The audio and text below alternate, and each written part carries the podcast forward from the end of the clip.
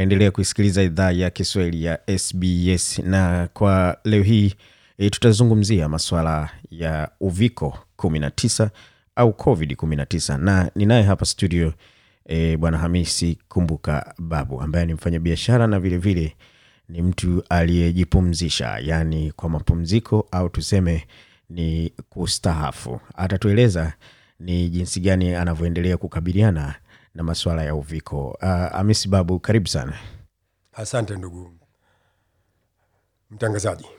E, kumbuka u, tukumbuke kwamba wewe ni mfanyabiashara za kusafirisha nje ya nchi, lakini kabla hatujaenda hapo pia ni mfanyabiashara wa ndani ambazo ni biashara ndogo ndogo.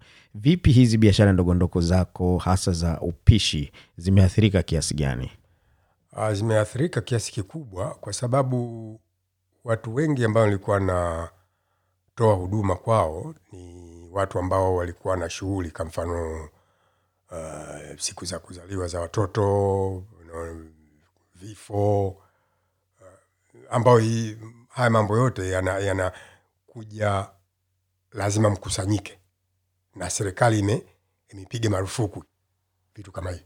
Sasa ikiwa kama imepigwa marufuku vitu kama hivi, ina maana hawa hawawezi kuoda kitu kutoka kwangu, na mimi biashara ndo hivyo imedorora. Tumekaa tunatazamana macho tu, lakini kwa kweli hii kitu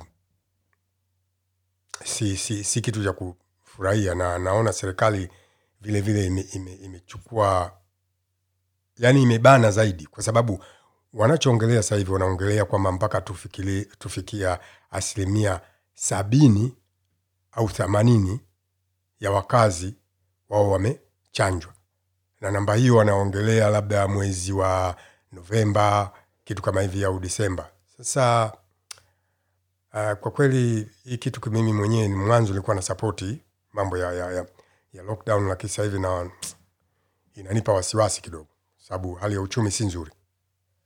na tukiwa tunaendelea katika hii lockdown au kufungiwa ndani sasa hivi tumekaribia mwezi wa pili e, katika maeneo yaliyokuwa yameathirika zaidi wanaoita uh, red zone. Ni maeneo ya sydney ambayo kwa hakika yameathirika vibaya zaidi kutokana na maambukizi kuwa mengi. Kama vile leo hii maambukizi tukiwa tunakwenda hewani maambukizi yalikuwa ni mia nne hamsini na mbili ambapo e, asilimia sabini na tano ambayo inasemwa huenda ikawa ngumu kuifikia kwa haraka kama vile tunavyoendelea. Sasa lockdown hii imeendelea kwa muda na watu wengi wameathirika kama vile kumbuka alivyosema. E, kumbuka wazo hili lenyewe la kufungiwa ndani wewe uliliunga mkono kiasi gani? Niliunga mkono asilimia mia. Nikaona kwamba tukiwa isolated tukiwa tumefungiwa ndani itapunguza maambukizi na uh, watu watapona alafu tutarudi kwenye shughuli zetu. Na ilifanyika hivyo wakati wa covid ilivyokuja ile wevu ya kwanza unaona bana na kweli ikafanikiwa ika, ika ku, ku, kuwa controlled tukaendelea na shughuli zetu kama kawaida na watu wakawa wameenda makazini lakini hii wevu ya tatu ambayo ni ya delta kirusi cha delta hii naona ni game changer kwa sababu inavyo inavyo inaambukiza kwa haraka sana na inaua kwa haraka vile vile. Lakini vile vile lazima tukumbuke kwamba maisha lazima yaendelee. Hatuwezi tukafungiana ndani kama hivi. Mfano mimi nimechanja nimechanja chanjo zote mbili za AstraZeneca na kuna watu wengine wamechanja vile lakini sasa mimi sioni wakati mwingine faida ambayo naipata kwa kuchanja mimi kwa sababu si, siruhusii kwenda kokote. Sasa huwa najiuliza wakati mwingine je nime- nimechanja kweli labda nime, kweli nimechanja kwa sababu ya afya yangu mimi lakini sasa sina uhuru mimi. Siwezi kwenda kote siwezi kwenda kuona wajukuu zangu. Na mtoto wangu anakaa hapo have to drive kwa muda wa lisaa lizima lakini siwezi kwenda. Kwa hiyo hii kitu kidogo ina inanipa wasiwasi. E, ni, ni moja amri pia ambayo imetolewa. Kama alivyogusia kumbuka awezi kuendesha gari kwenda umbali mrefu. Kwani ni, ni eneo la kilomita kumi tu ambalo unaruhusiwa kwa mkazi wa sydney e, kwenda vitongoji vingine. Hivyo basi ni vigumu kuendesha gari kwenda kwa muda mrefu kuweza kusalimia ndugu jamaa na marafiki. Kumbuka wewe uliwahi kuwa na, na, na tunasema uh, mgahawa. Hebu piga picha kama ule mgahawa wako ulikuwa ukiendelea na sasa hivi umefungiwa. Hii athari wewe kama mgahawa mmiliki wa mgahawa au wamiliki au wa mgahawa unaionaje? Ah, ingekuwa ingekuwa ni, ni, ni, ni hali ingekuwa ni mbaya kuliko maelezo sababu kwanza kabisa juzi kulikuwa na proposal na mtu ambaye alikuja tukaongelea kuhusu kufungua mgahawa restaurant uh, sehemu ya Auburn kule. Nikaenda mimi nikaiona ile sehemu na yeye akaona lakini sasa nikamwambia tukifungua sasa hivi sasa hivi hakuna hakuna watu ambao wanaruhusiwa kwenda mm, kukaa kula nje na nini. Tutakuwa tunapoteza pesa tu akakomaa unajua lazima tu nikamwambia hii kitu haiwezekani. Kwa sababu sasa hivi mtu yote mwenye mgahawa sasa hivi analia hakuna kitu. Kwa sababu mtu anatakiwa ende pale akachukue tekawei kama ni, ni, ni, ni, ni kahawa au kama ni chakula. Na hata kama ukiamua upike alafu ukadelive huwezi uka, ukaenda zaidi ya ya kilomita tano yani radius. Sasa wewe utakuwa una, una, unafanya unafanya biashara gani?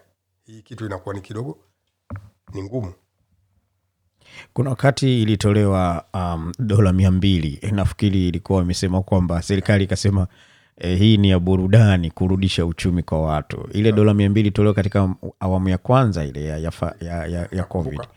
E, uliona ilikuwa ina msaada kidogo?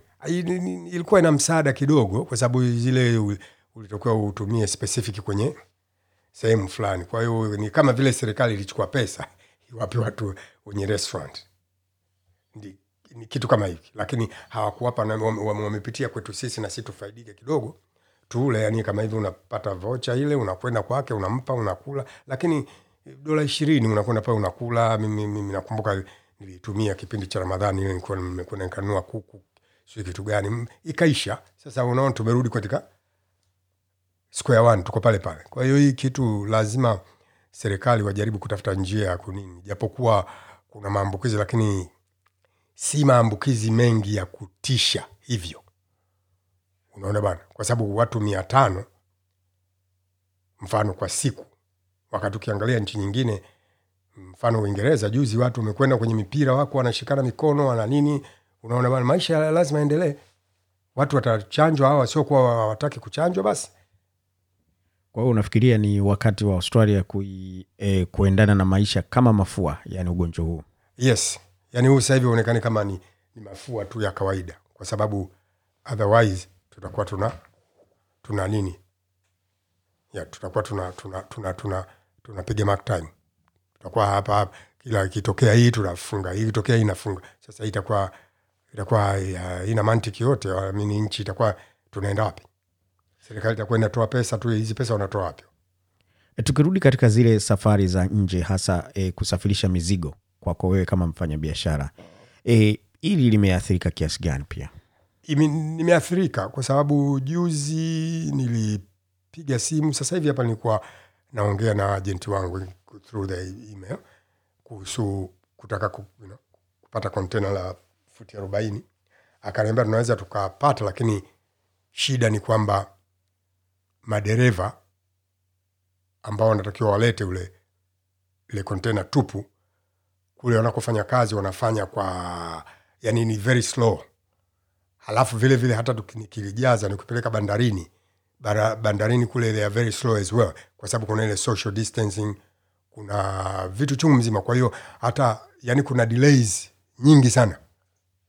Kwa hiyo kila kitu kina kina kuna kwenye pesi kama ya kobe fulani hivi.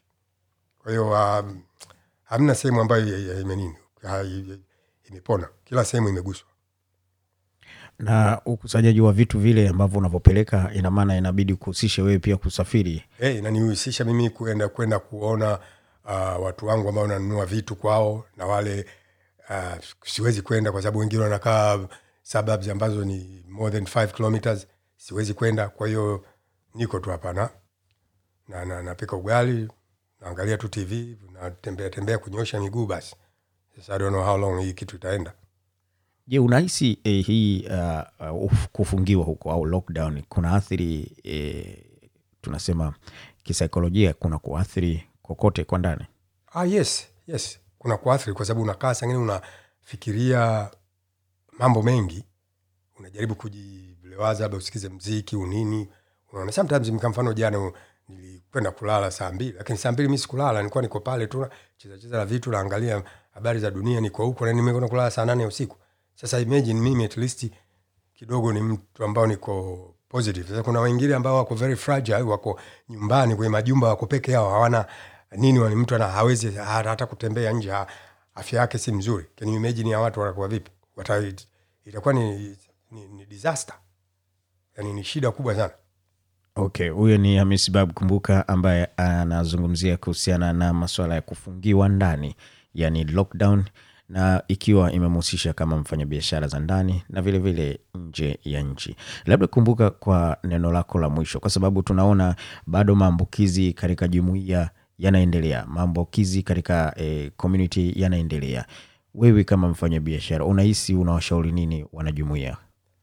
Ah, mimi ninawashauri tu kwamba tufate tu sheria tu, serikali na sema nini na ukienda kwenye kwenye kwenye kwenye sehemu yote kwa mfano kununua vitu kwenye maduka na nini basi weka QR kodi yako pale at least ukitokea kitu utaweza kupata message ya kukwambia bana ulikuwa mahali fulani pale palikuwa na hiki hiki kwa hiyo unatakiwa uka, ukapime na tu, tu, tusikilize tufate you know, serikali inasemaje. Basi. Na kwa upande wa serikali ambayo unalalamika kwamba lockdown imekuwa zaidi unawashauri nini? Mi ushauri wangu ni kwamba wa, wa, wa, watu ambao wamechanja wangewapa uh, yani kama credit fulani kwamba ka uhuru fulani kusudi ile vile ita wengine wawe wanaenda kuchanja. Lakini sasa ikiwa kama sisi tumechanja na sio chanjo wote mko sawa uwezi ukaenda huku na nini hii kidogo ina haileti taswira nzuri yani ina ina, ina, ina, inakatisha watu tamaa. Japokuwa wenyewe wanadai oh, sasa hivi bado mpaka itakafika 70 ni hamisi ebabu kumbuka huyo ambaye anafanya biashara ndogondogo za ndani na vilevile vile za nje akiwa ni mtu aliyestaafu. Na hii inamfanya awe e, tunasema kuwa na pilika zinazomsaidia kiafya kimwili kiakili. Lakini sasa e, mfungio huu au lockdown inamwezesha inamwendeleza e, kumfanya awe na matatizo kidogo hasa e, katika kufikiria vile vitu vinavyoweza kumfanya awe na pirika vikamfanya awe mdhaifu kwa zaidi. Hivyo serikali ikiendelea zaidi inaweza ikaathiri wengi. Huu ni mfano mmojawapo tu wa hayo yanayoendelea